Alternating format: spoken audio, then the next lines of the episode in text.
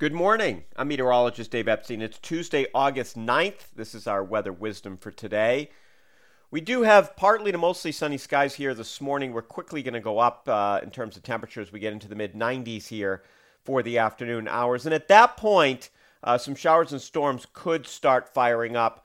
I think anywhere from actually late morning until uh, the evening hours. The most likely spots for showers today are going to be south of the Mass Pike, actually, those heat index values getting over 101, and any showers that we do get will come to an end tonight. Otherwise, mostly cloudy, back down into the 60s. So it'll be a cooler night in terms of what we've been experiencing here for the past uh, week plus. So tomorrow, mostly cloudy. I don't think there's a great chance for showers. Temperatures in the 70s. Let me get back to the showers today. Uh, the models really do keep most of the showers south of Boston, and they're fairly limited.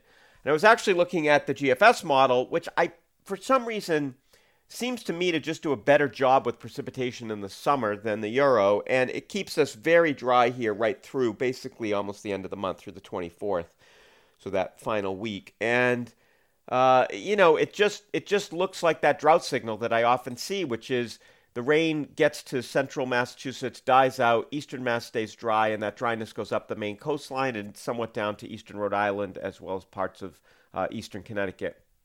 And that pattern has been so formidable and so established here over the past few weeks, which is why the drought just has continued to get worse and worse and worse. And as of the way it looks now, uh, yeah, it's going to rain, but I just don't see enough rain to really change that situation. We go into Wednesday night and Thursday, there'll be a little uh, wave of low pressure scooting out south of us. And I think, again, south of Boston could do pretty well out of that if that little wave gets close enough could be south coast of Rhode Island, Connecticut, Cape of the Islands, even around Plymouth. Gets some significant rain, but right now does not look like that's going to get up into New England, and then it's right back to dry weather. But beautiful Friday, Saturday, and Sunday. Temperatures in the upper 70s to mid 80s. Just a, a, nice stretch of weather, comfortable levels of humidity, the kind of stuff where you can get out and enjoy summer weather as opposed to the stuff which we've had, which, in my opinion, has just been too hot to do much of anything. Uh, so there you got it.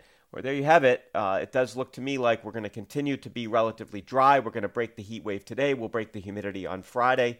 And then the weekend looks terrific. Have a great morning.